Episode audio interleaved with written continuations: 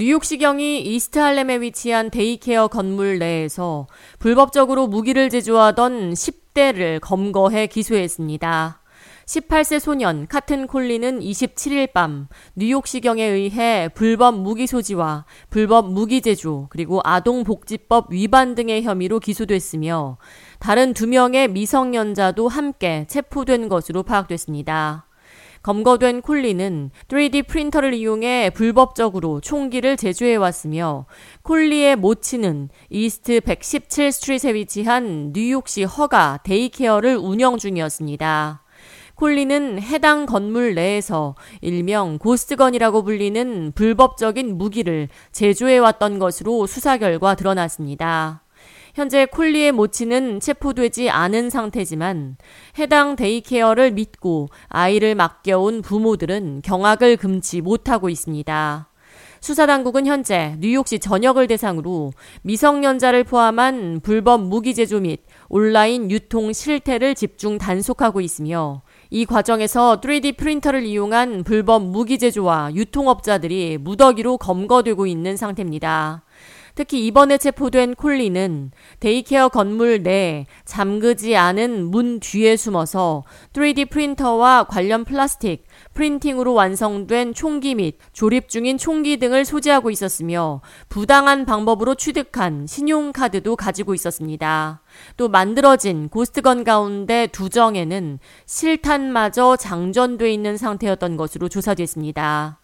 에드워드 카반 뉴욕시경 국장은 브리핑을 통해 우리는 행동을 촉구해야 한다며 미성년자 아이들이 무엇을 하고 지내고 있는지 부모가 면밀히 파악하고 관심을 기울여야 한다고 촉구했습니다. 이어 아이들의 인터넷 활동을 모니터링해야 하며 현재 청소년들에게 가장 심각한 문제는 마약 유통과 3D 프린터를 통한 불법 총기 제조 및 구매라고 경고했습니다.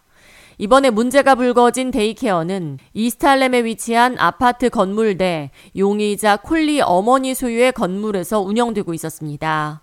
에릭 애덤스 뉴욕 시장은 해당 사건을 보고받은 직후 정례 브리핑을 통해 3D 프린터를 이용해 불법 총기를 제조 중이었던 용의자는 18세 소년이었다며 청소년들이 3D 프린터로 로봇이나 장난감을 만든 게 아니라 ghost gun을 만들어 유통하고 있었다며 이는 심각한 사회 문제이자 공공 안전에 대한 위협이라고 경고했습니다. 이어 부모들이 안전하다고 믿고 맡긴 daycare 안에서 누군가 실탄이 장전된 불법 총기를 만들고 있었다는 건 끔찍하고 마음 아픈 현실이라고 지적했습니다. 애덤스 시장은 안전지대여야 할 daycare에 아이를 믿고 맡길 수 없는 사건들이 반복적으로 발생하고 있다며 우리 아이들이 지내야 할 환경에 대한 대대적인 수사 및 조사에 착수할 것이며 inspection에는 뉴욕시경이 함께 참여할 것이라고 밝혔습니다.